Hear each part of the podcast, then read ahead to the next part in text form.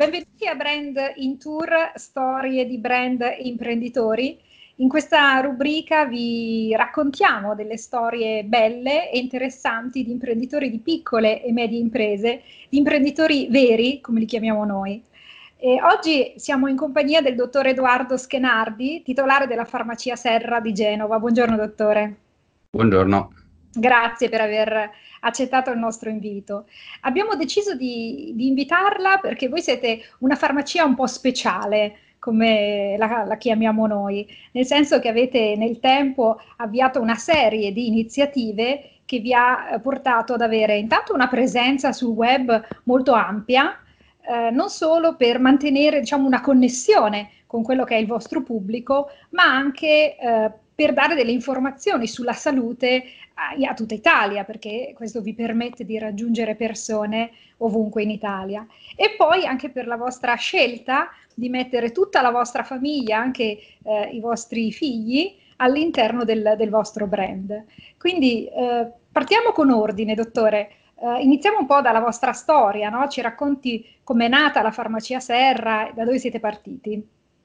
La farmacia Serra nasce uh, per noi 26 anni fa quando abbiamo rilevato dalla precedente gestione uh, questa farmacia che è situata nell'estremo ponente genovese nel quartiere di Voltri, siamo a 17 km dal centro di Genova, quindi per chi ci volesse venire a trovare non siamo proprio vicini all'acquario, ma abbiamo una focaccia ottima che potete vedere anche spesso sui nostri social. Eh, l'idea di condividere nasce dal fatto che, avendo quattro figli, abbiamo iniziato circa 21 anni fa a importare selezionare prodotti per bambini dall'estero, molto spesso Nord Europa o Stati Uniti. Eh, la ricerca ha portato, oltre al fatto di poterli sperimentare direttamente, di provare a proporre in farmacia cose che risultavano inusuali, non avevano particolari obiettivi di salvare il mondo, ma volevano solo facilitare la vita dei genitori, specialmente chi al primo bambino si affaccia a un mondo completamente nuovo e rimane bombardato di cose che magari si portano a casa e si usano per poco tempo. La logica con cui siamo partiti è di avere prodotti pratici e che eh, potessero permettersi molto banalmente di spostarsi con i bambini, cosa che non è così agevole perché tecnicamente sì, chi ha figli sa benissimo che se inizia a partire con un lettino da viaggio, una sedia, un seggiolone, finisce che poi passa la voglia anche di spostarsi con i bambini, mentre negli altri mercati è molto più semplice e loro sono abituati a muoverli da, già da molto piccoli. Uh, il fatto di importare e selezionare questi prodotti ha fatto sì che inizialmente chi veniva in farmacia li apprezzava, ma molto spesso ci arrivava il commento, ma se avessi saputo che questa cosa esisteva, avrei potuto migliorare anche la mia quotidianità. Quindi l'idea è stata, bene, noi li abbiamo qui, non siamo in una zona centrale, potremmo iniziare a raccontare quello che hanno di caratteristico su una platea che a quei tempi era uh, sicuramente meno vasta di quella attuale, gli strumenti erano meno vasti, però si prestava a uh, diverso tipo di uh, condivisione e soprattutto di sperimentazione. Non c'era quasi nessuno online come farmacie sia a livello Italia che a livello internazionale, l'idea era va bene, lo strumento ce l'abbiamo, i prodotti li abbiamo, uh, facciamo, parliamo tutto il giorno come qualsiasi delle persone che lavorano nelle 19.000 farmacie italiane, quindi a questo punto perché lamentarsi di come viene trattata la salute online, diventiamo persone attive e raccontiamo la nostra esperienza di professionisti della salute e di genitori di quattro bambini a una platea che molto probabilmente potrebbe essere più vasta di chi abita nel nostro quartiere o nelle zone limitrofe. Questo è stato l'inizio. Dottore, mi, mi, chiedevo questo, c'è stato un momento nel quale avete capito che stavate cambiando le cose, no? Cioè stavate facendo le cose in realtà in una maniera molto diversa rispetto ai tradizionali professionisti nel vostro settore? Eh, beh, il dato abbastanza fondamentale è che eh, abbiamo avuto interesse più dal web a livello nazionale eh, che dal nostro settore come farmacia, che è partito e sta partendo molto più tardi, nel senso che noi raccontiamo la nostra storia uh, ai convegni, ai farmacisti e capita di farlo da due o tre anni. Io sono stato giudice al primi startup weekend uh, a Genova e ho raccontato la mia storia e parliamo di una decina di anni fa, uh, però sono stato giudice a Cosmo Pharma dove c'è stato per quattro anni una selezione di startup legate alla salute però il mondo innovazione web era uh, molto più indietro, tra virgolette, c'era meno interesse, mentre a noi è capitato di essere chiamati uh, come case history nel 2013 alla Social Media Week a Milano per il comparto salute e abbiamo concluso la Social Media Week del 2015 sempre come relatori per raccontare quello che stava avvenendo. Quindi non c'è un momento preciso, c'è stata sicuramente la sensazione di iniziare a fare qualcosa che portava alla domanda, sì, ma perché lo fate? Cosa guadagnate in più?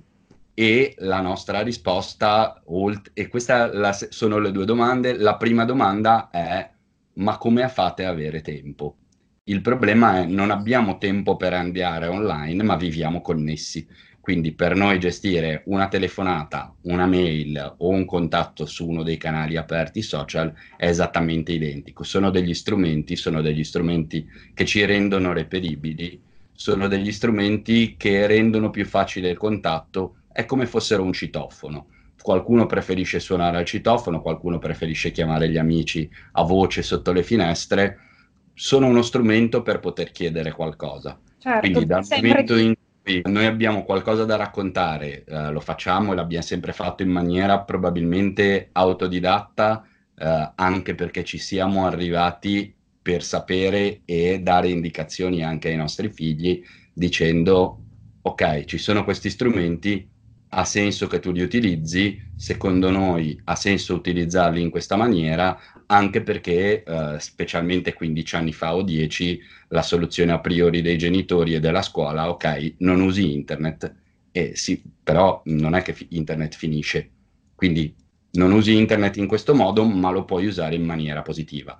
E quindi eh, da questo momento in avanti ogni canale che apriamo e che abbiamo aperto ha rappresentato una sfida per capire che cosa fare là sopra. Esatto, per... oggi voi siete una farmacia innovativa, abbiamo detto un po' speciale, eh, siete, avete avuto un ruolo anche attivo durante eh, la tragedia del ponte di Genova, insomma eh, so di, di, molte iniziative nelle quali voi siete coinvolti direttamente, però qualche sfida e qualche difficoltà ci sarà stata no? nell'affrontare questo cambiamento eh, e questa rivoluzione anche con il digitale.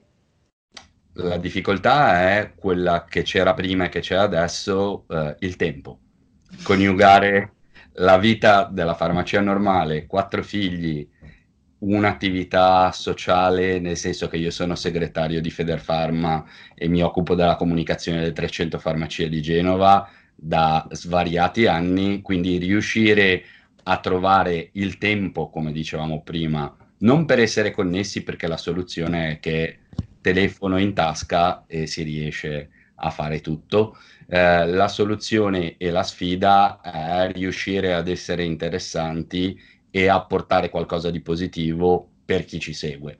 E come altrimenti... fate voi questo? Perché voi avete un blog, avete un canale YouTube, una serie di iniziative, il tempo eh, oggettivamente... Il, il tempo è sicuramente il dato in linea di massima, non so se sia positivo o negativo, ma non vediamo praticamente più televisione.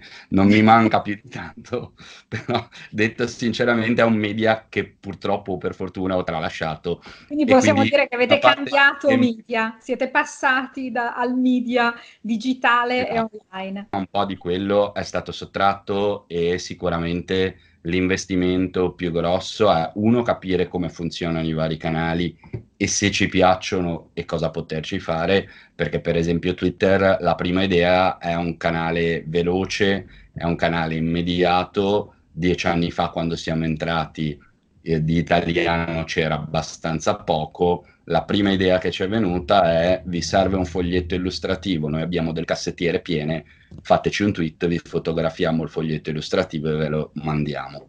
E questo sembra facile, in realtà risolve un problema perché molto spesso chi deve usare un farmaco non trova il foglietto, lo sta usando per qualcun altro, quindi l'obiettivo è rendersi utile per chi ci segue, se è fisico il quartiere, se è più lontano c'è la parte web. Banalmente YouTube sono tutorial in cui io faccio il regista e mia moglie spiega dei prodotti. 15 anni, 16 anni fa abbiamo iniziato a trattare pannolini lavabili, ci siamo resi conto che molto spesso chi li ritirava da noi non era chi li utilizzava. Abbiamo pensato, carichiamo come utilizzarli, chi li usa alle 2 di notte va sul nostro canale e trova un tutorial su come usare il pannolino, su come piegarlo. Sembra una cosa molto basica, però è importante. Però ha risolto dei problemi. Dottore, tutta questa attività ha fatto sì che voi oggi siate molto visibili, no? esposti e so che siete anche contattati, insomma, siete caso studio in diverse realtà. Eh, per chi volesse eh, espandere il proprio business, quindi crescere, quale consiglio pratico vi se- si sentirebbe di poter dare? Il consiglio pratico che spesso mi capita di dare sia ai colleghi che in altri ambienti è uh, capire quali sono i propri punti di forza e cercare di raccontarli. Se siamo interessanti noi, può essere interessante anche chi vende tubi o chi vende carne o chi vende qualsiasi altra cosa perché noi abbiamo un settore di prodotto abbastanza diverso e molto spesso non piacevole nell'idea generalizzata. Quindi come lo facciamo noi in maniera artigianale, sicuramente chiunque ha storie interessanti da raccontare. Quindi Il raccontare secondo... la propria storia, eh, raccontare la propria storia e diventare, diciamo, interessanti per chi ci ascolta. Sì, e soprattutto avere un, delle leve che per noi sono stati i bambini e la selezione dei prodotti che hanno fatto sì che se ce la fate voi a sopravvivere con quattro figli, per me io ce la devo fare che ne ho uno solo, quindi lo stimolo e la condivisione sono stati quelli.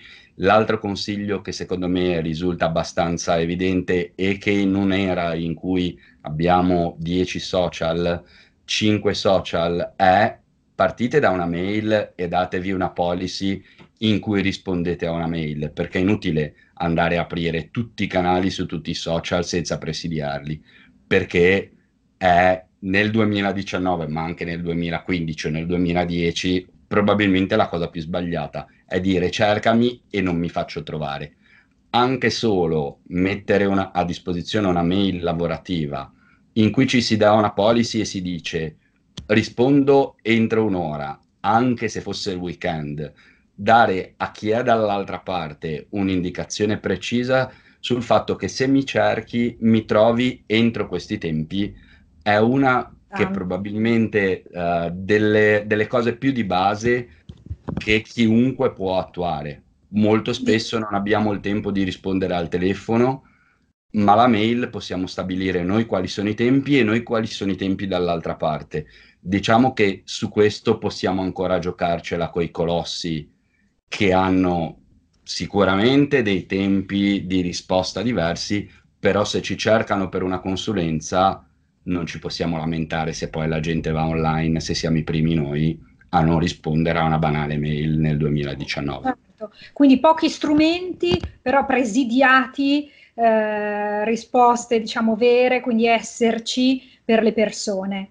E... L'altro, l'altro, consiglio è eh, essere uguali da una parte o dall'altra, perché come diceva giustamente lei, eh, i social sono tanti, la coerenza probabilmente è il primo dato su cui internet ci bacchetta istantaneamente. Mi verrebbe da sintetizzare con perseveranza e coerenza, due eh, fattori chiavi ed elementi, diciamo, chiave per voi nella vostra, nella, nel vostro Coerenza e un pizzico di creatività eh, e di sperimentazione, nel senso cercatevi un social che vi piace e su quello fate gli esperimenti.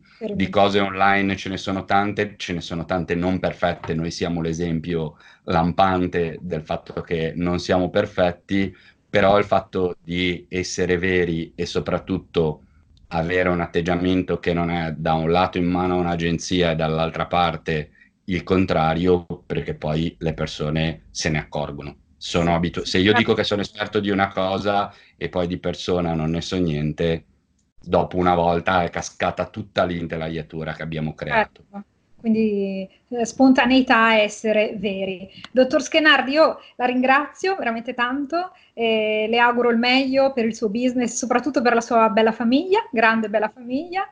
E imprenditori di brand in tour, vi diamo appuntamento alla prossima intervista e non mancate. Grazie, arrivederci. Grazie a voi per l'invito e seguirò sicuramente gli altri colleghi sui vostri canali.